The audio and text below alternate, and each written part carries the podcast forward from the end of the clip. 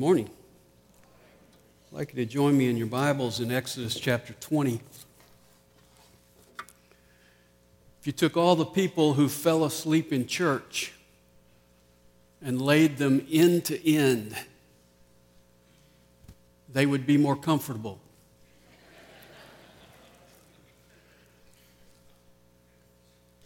Now, I say that because I think there may be a tendency for you to get comfortable as we approach this sixth commandment. We see it in verse 13 you shall not murder.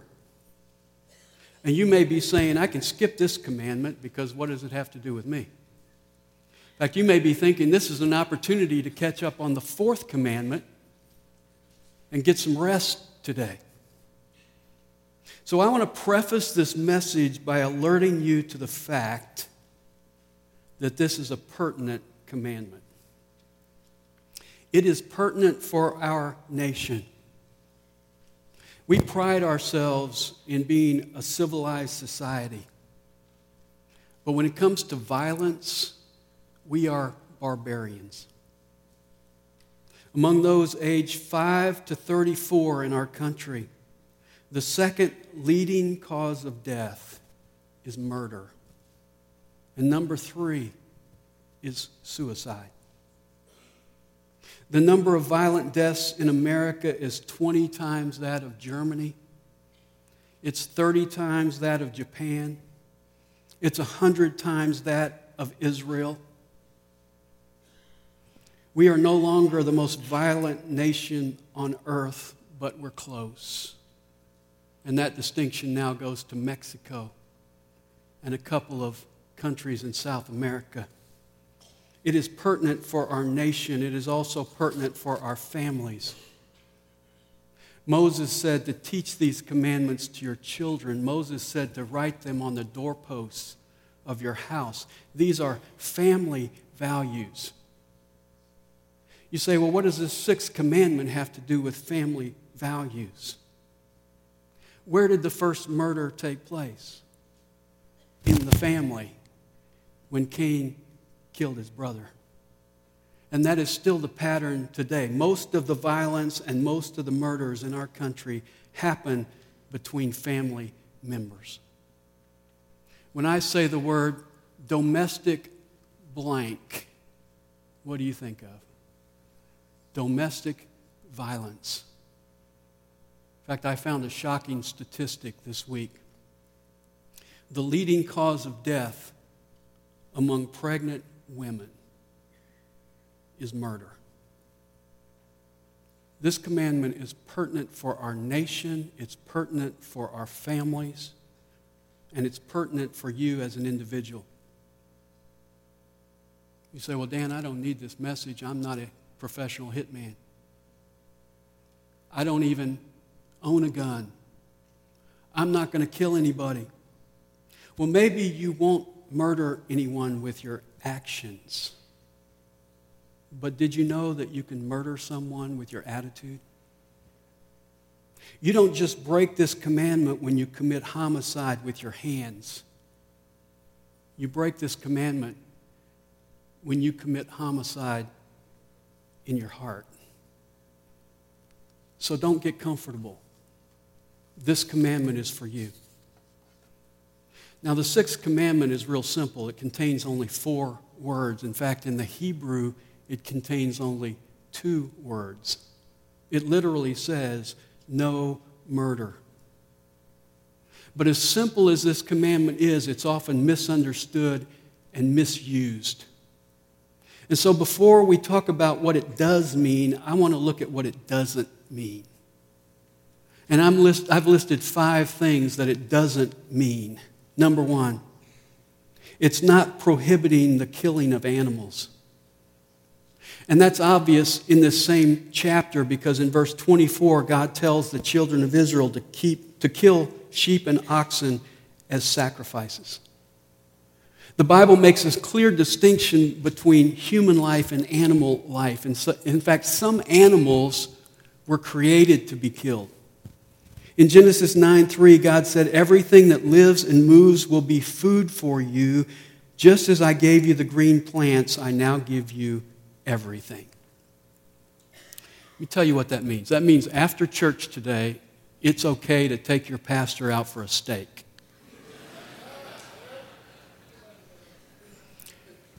You don't have to be a vegetarian unless you want to. Now, that's not to say it's okay to abuse animals or to kill someone else's animal. Leviticus 24 21 says, Whoever kills an animal must make restitution. There are consequences for killing someone's animal. You had to pay for it monetarily or replace the animal. But that's not what God is talking about in the sixth commandment. Second thing it doesn't mean is it's not prohibiting capital punishment. And that's clear in the very next chapter because in Exodus 21:12 God calls for the death penalty. In fact, in that same chapter alone, God commands capital punishment for seven different offenses. He established that principle early on in Genesis 9 6. He says, Whoever sheds the blood of man, by man shall his blood be shed. And in Leviticus 24 17, it's stated this way If a man takes the life of any human being, he shall surely be put to death. And there we're given that familiar equation a life for a life.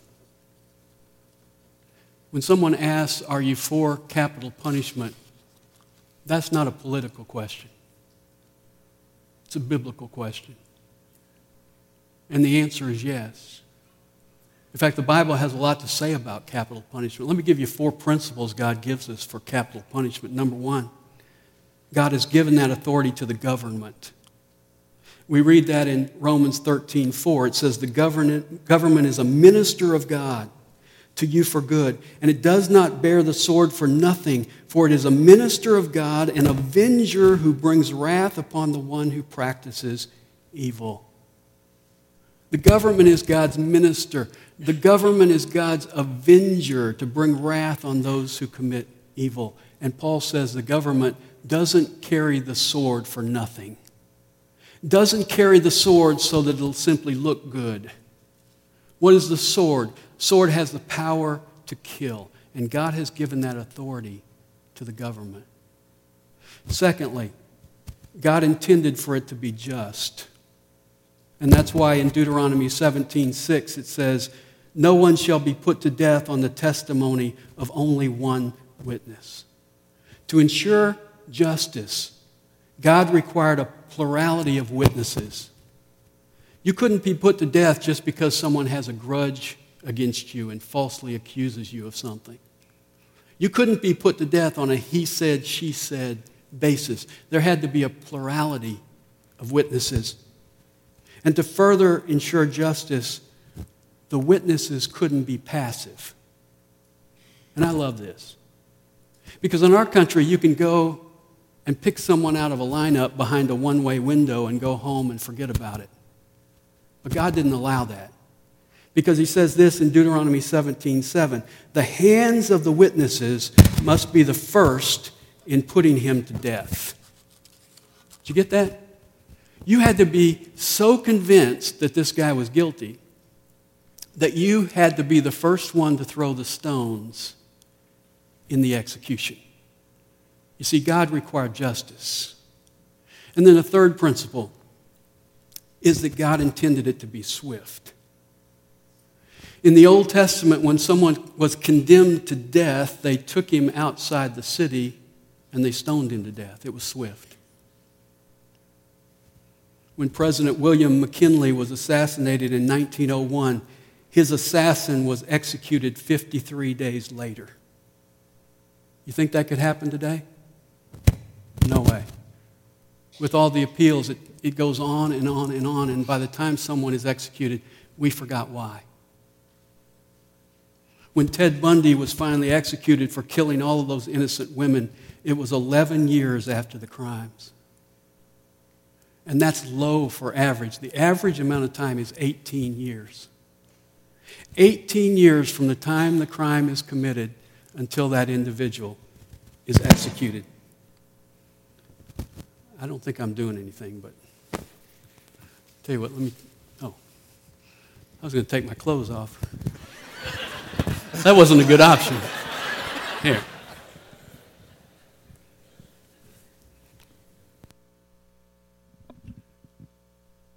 Good morning.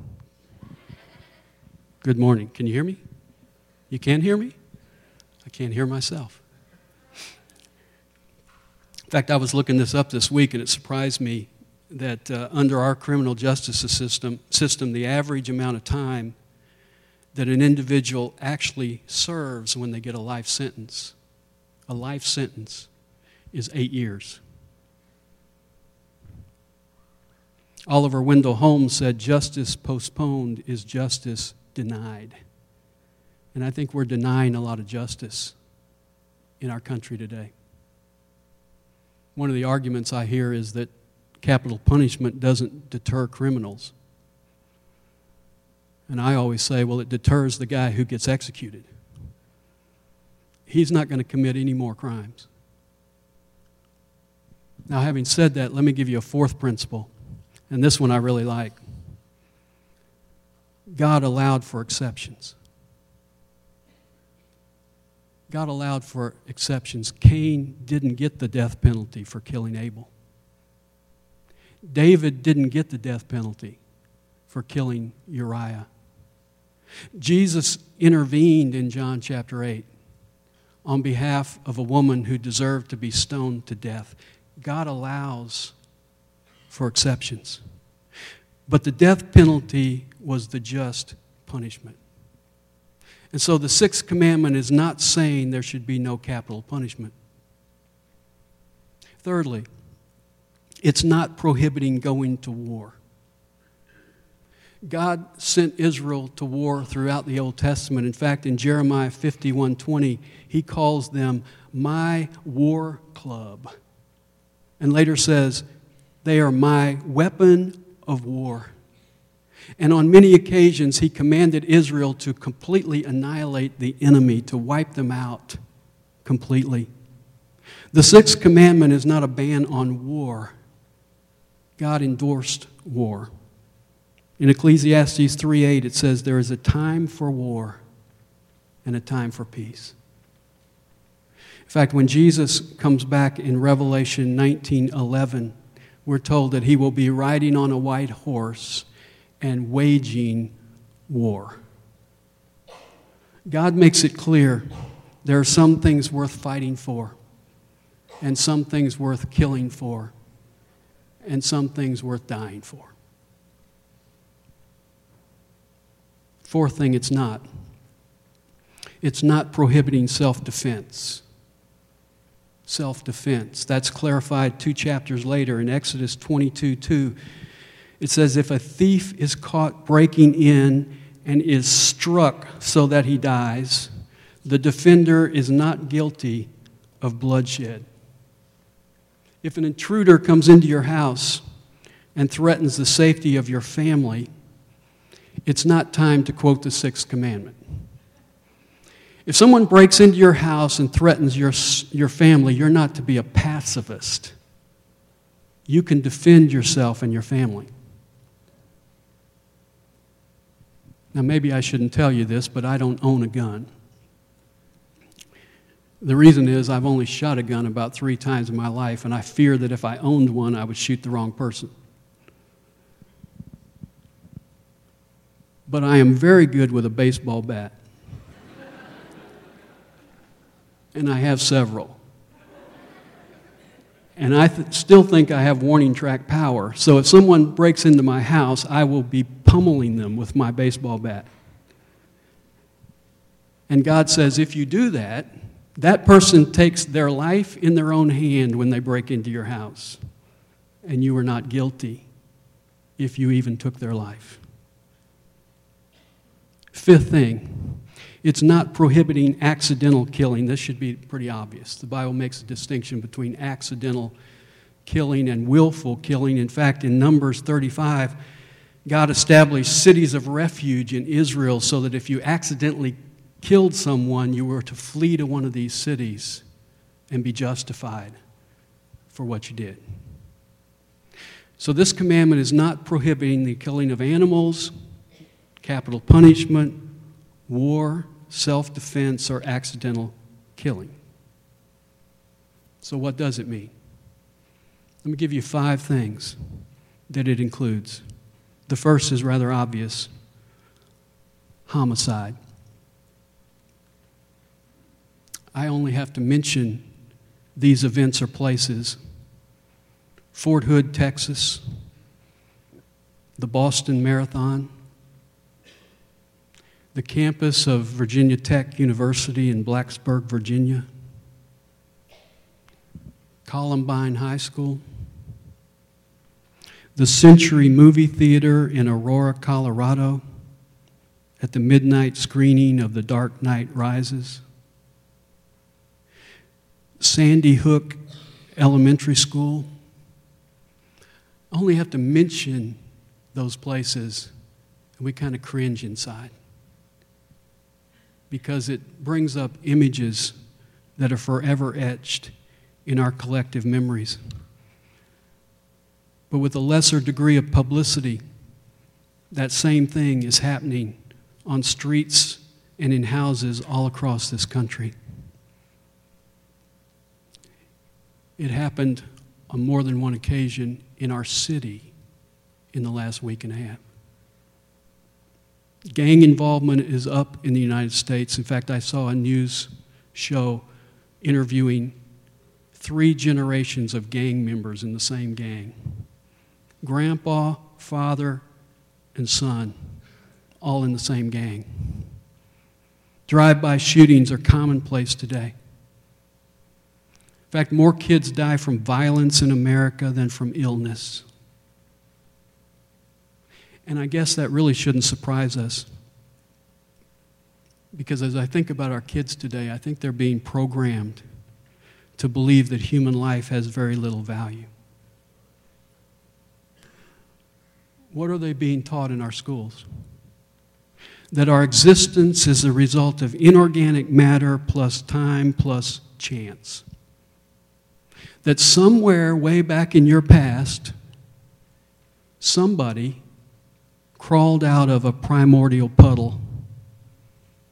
We are being taught that we were once frogs, that you are a frog that turned into a prince.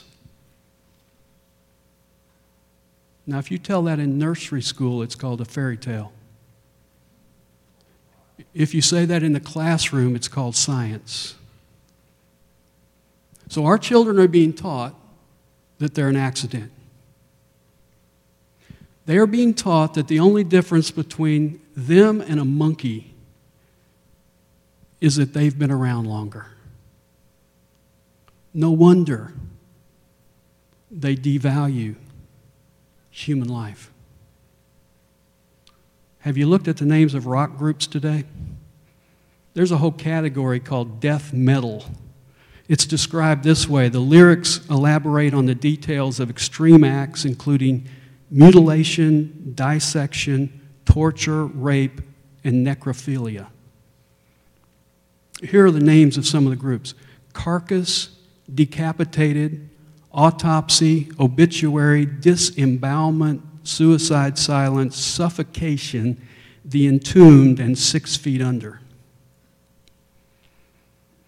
By the time the average American child has hit sixth grade, they have already witnessed over 8,000 murders on television.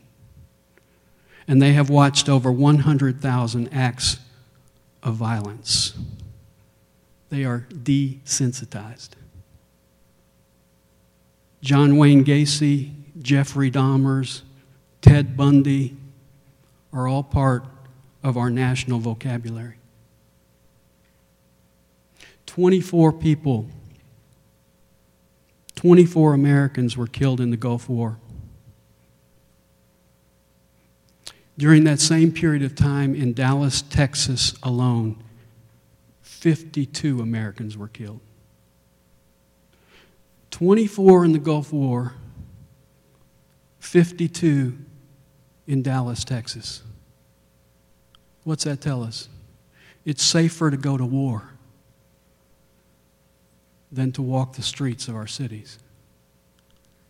Every 22 minutes, an American is stabbed, shot, beaten, or strangled to death. We break the sixth commandment by homicide.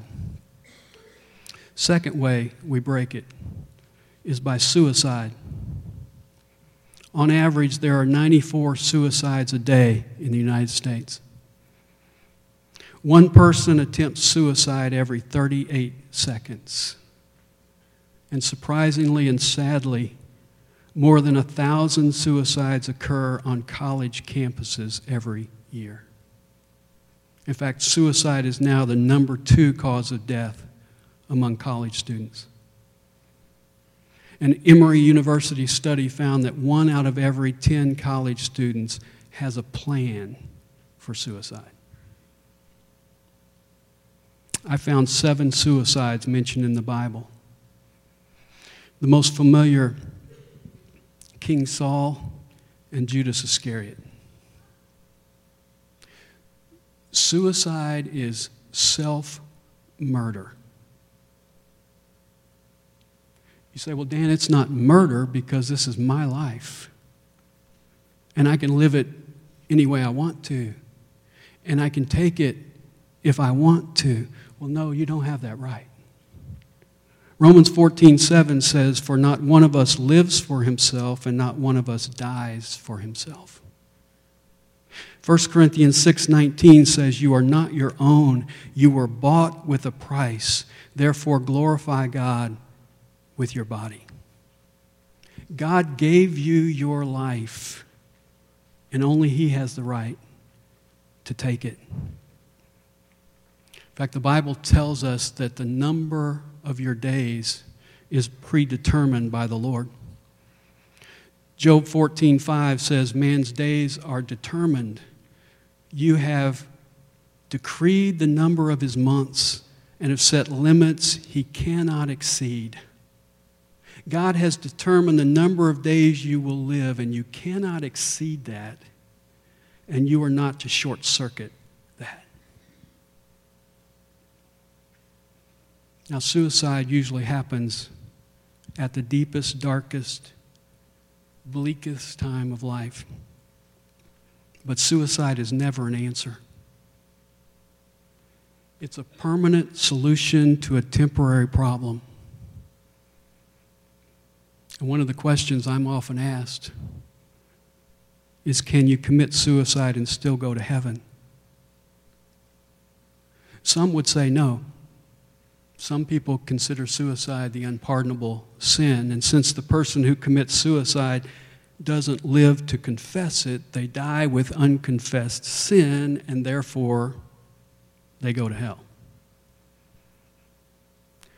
Well, that's faulty logic. And more importantly, that's faulty theology. Remember what Paul said to the Corinthian church in 1 Corinthians chapter 11 and verse 30? He said, Because some of you are abusing the Lord's Supper, some are weak and some are sick, and a number sleep. What's he mean by that? God came down and took some of them out of the world. Did they confess their sin? No. If they'd confessed their sin, he wouldn't have had to take them. But he took them out of the world. Where did they go? Paul says they sleep. That's the term used for Christians when we die. So they went to heaven with unconfessed sin. You see, my going to heaven is not dependent on whether I confess every sin. My going to heaven is based on the sacrifice of Jesus Christ on the cross for me and my trust in Him. And when I don't confess my sins, it affects my peace and my power and my influence and my testimony and my joy and my rewards, but it doesn't affect my salvation. Suicide is as forgivable as any other sin. But having said that, Suicide is a violent offense against yourself. And suicide is a violent offense against God, who made you in his image and who bought you with the blood of his son. And suicide is a violent offense against the survivors. In fact, it is the ultimate act of selfishness. Thirdly, this commandment includes euthanasia or what's called mercy killing. Dr. Kevorkian made this popular. It's causing the death of someone because of deformity or because of age or because of an incurable disease. Now, I want to clarify here I'm not talking about compassionate care for the dying. I'm not talking about unplugging some artificial means of life support. There's a big difference between mercy dying and mercy killing. Mercy killing or euthanasia is causing the death of someone else because either you or they have determined that their life is of no value.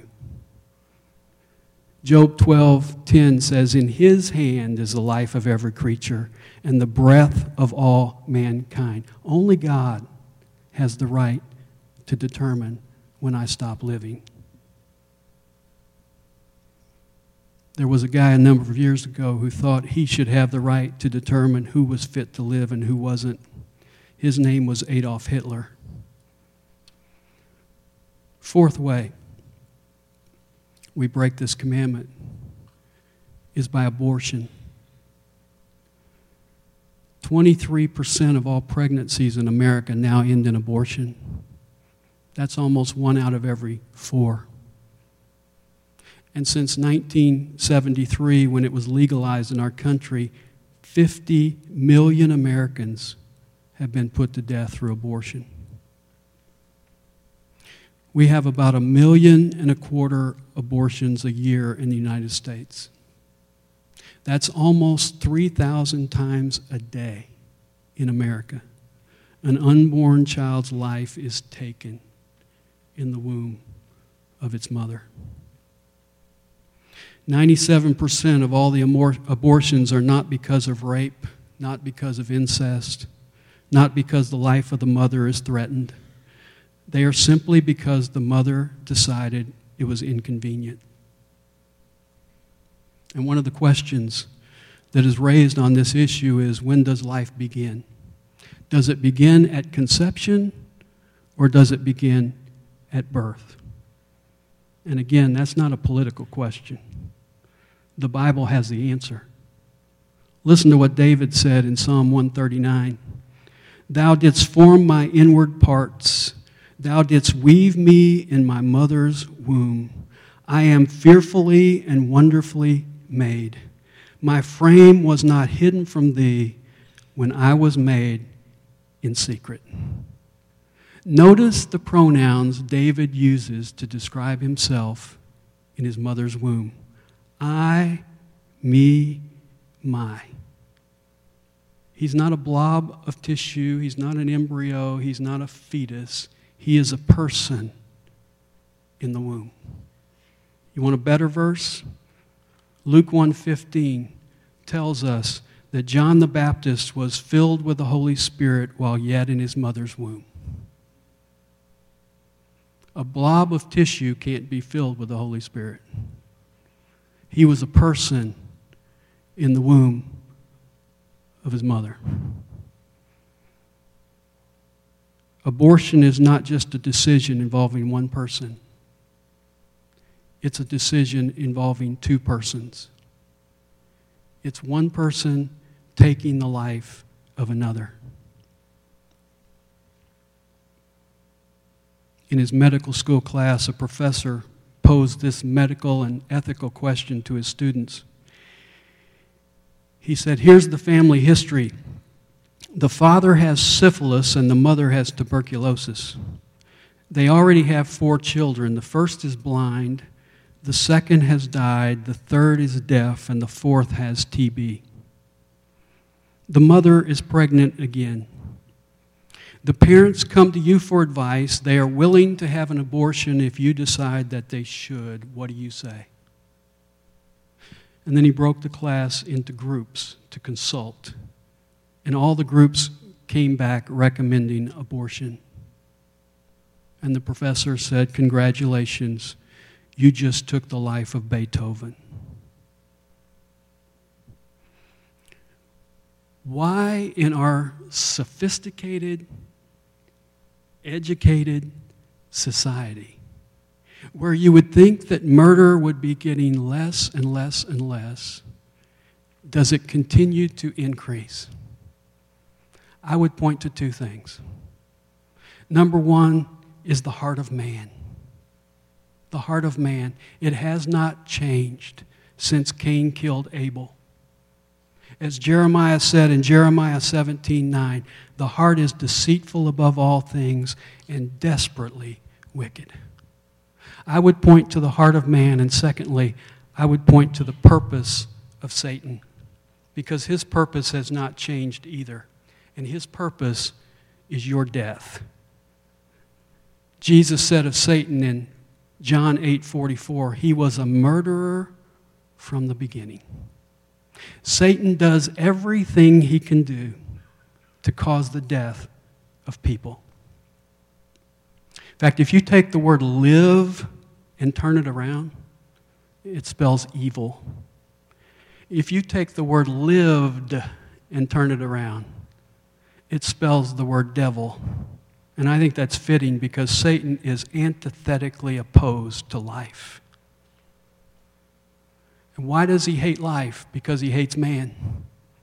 And why does he hate man? Because man is made in the image of God. And he tries to get to God, and since he can't get to God, he destroys people. And he's doing a very good job of it. People are killing each other, they're killing themselves, they're killing their unborn babies, they're killing devalued adults. And meanwhile, God is still saying, You shall not murder.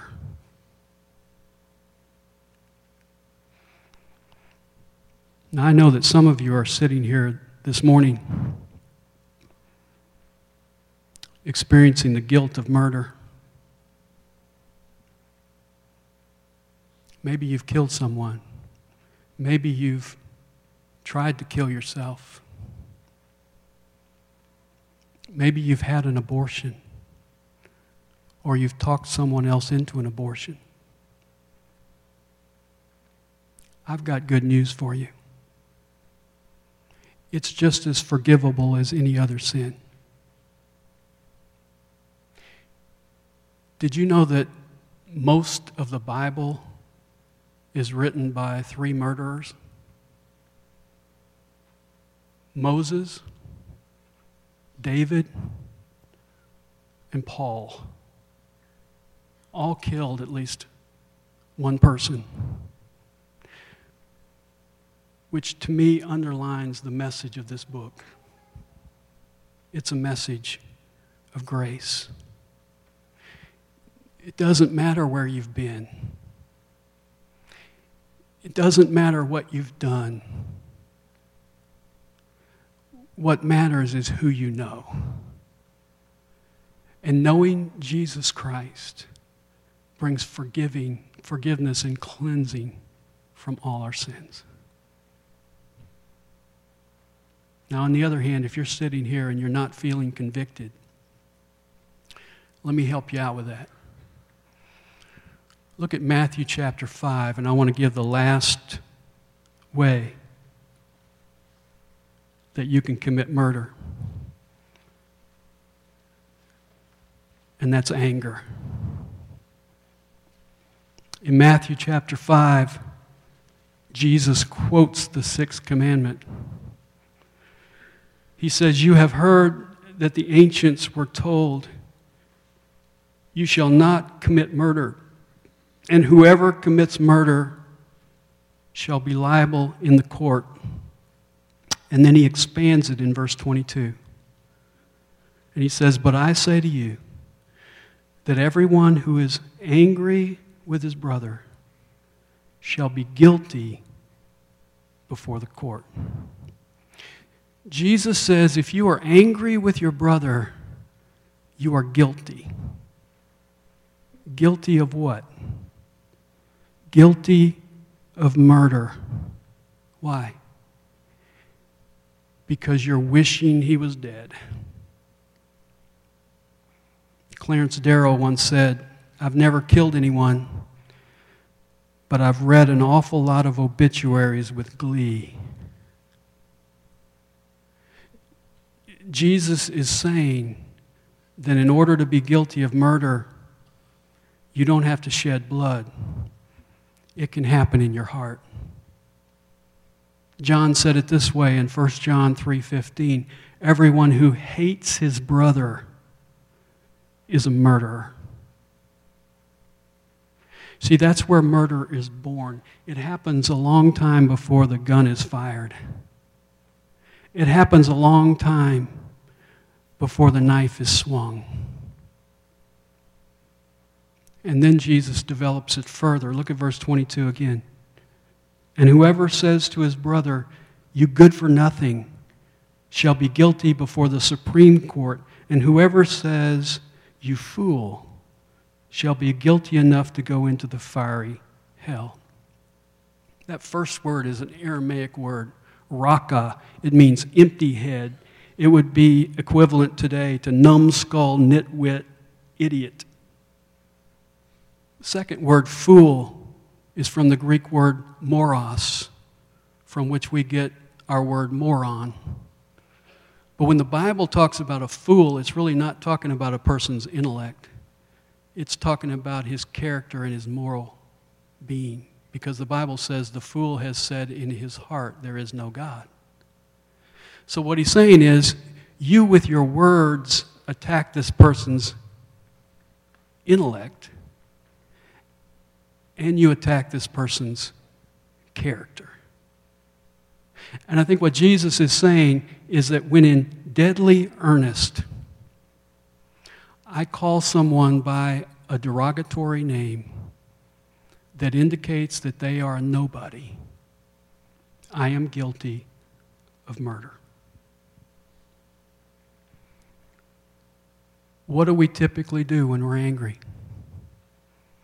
We open our mouth and we cut that person down. Or we slander that person.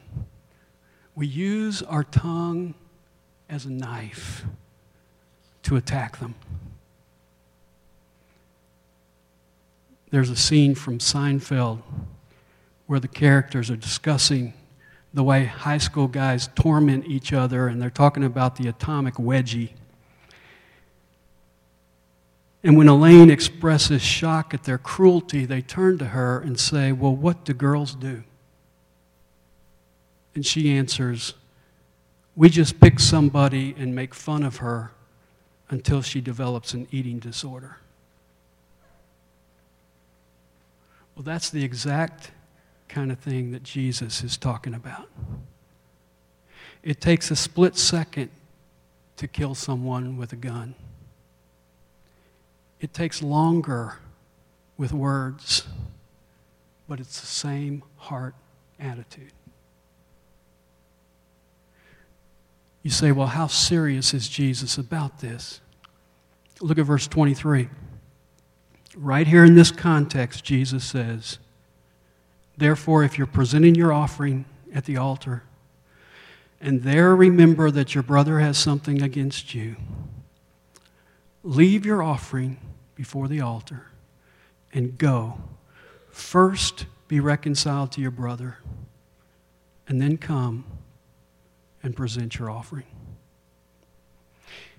If you're worshiping and you realize that you are harboring thoughts of anger toward your brother, or you have said words of contempt to your brother or about your brother, Jesus says, drop what you're doing. Even something as important as worship, drop what you're doing and go and first be reconciled to your brother. You know what that tells me? Reconciling your relationship with your brother takes precedence over worship. You know why that is? Because if you have this kind of relationship with your brother, you're not really worshiping anyway. What you are calling worship is feigned worship because you cannot worship with a knife in the back of your brother.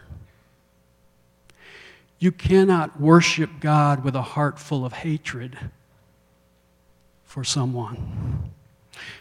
And so God says, get real with your brother,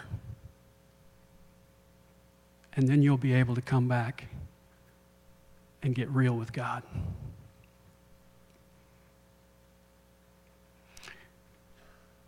We're going to close by singing a song together to the Lord. And there may be some of you here who need to leave right now and go and be reconciled in a relationship.